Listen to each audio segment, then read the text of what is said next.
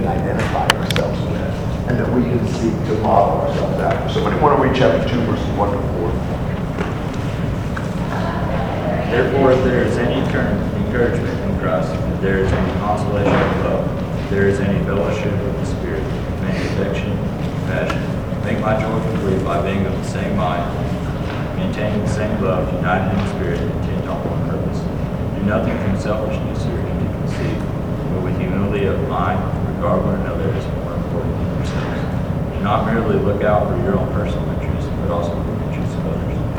You know, one of the cool things about the letter of Philippians, we haven't mentioned this yet, but you probably already knew this, is that one of the themes is joy. And how Paul was rejoicing so much, which seems odd under his circumstances. But one of the things that you can look at is why. What are some of the factors in Paul's joy that you can see in this letter? And right here you see one of them. What really makes Paul happy? Unity. their unity. you know, he makes his joy complete when they are totally united. The same mind, same love, united in spirit, intent on one purpose. That is something Paul is so happy about. It doesn't matter if he's in prison. They are united. They are working together, and he rejoices so much. That's how important unity is. That, that's how important this closeness is, and that we need to have with each other. Comments and questions?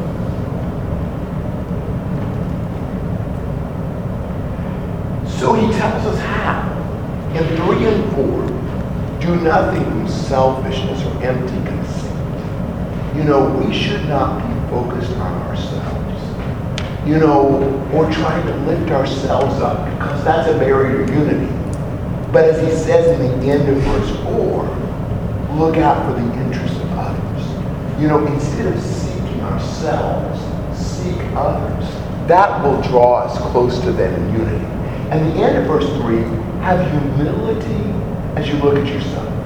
Not trying to win attention and win praise, but humble yourself. Regard the other one as more important than you. You know, the humble person doesn't think about himself, the humble person thinks about others and seeks their well being. It's that kind of unselfish humility that's constantly seeking the well being of the other, constantly putting the other above themselves that makes us unite. You know, unity is not just I feel this, you know, warm feeling when I think about my brother.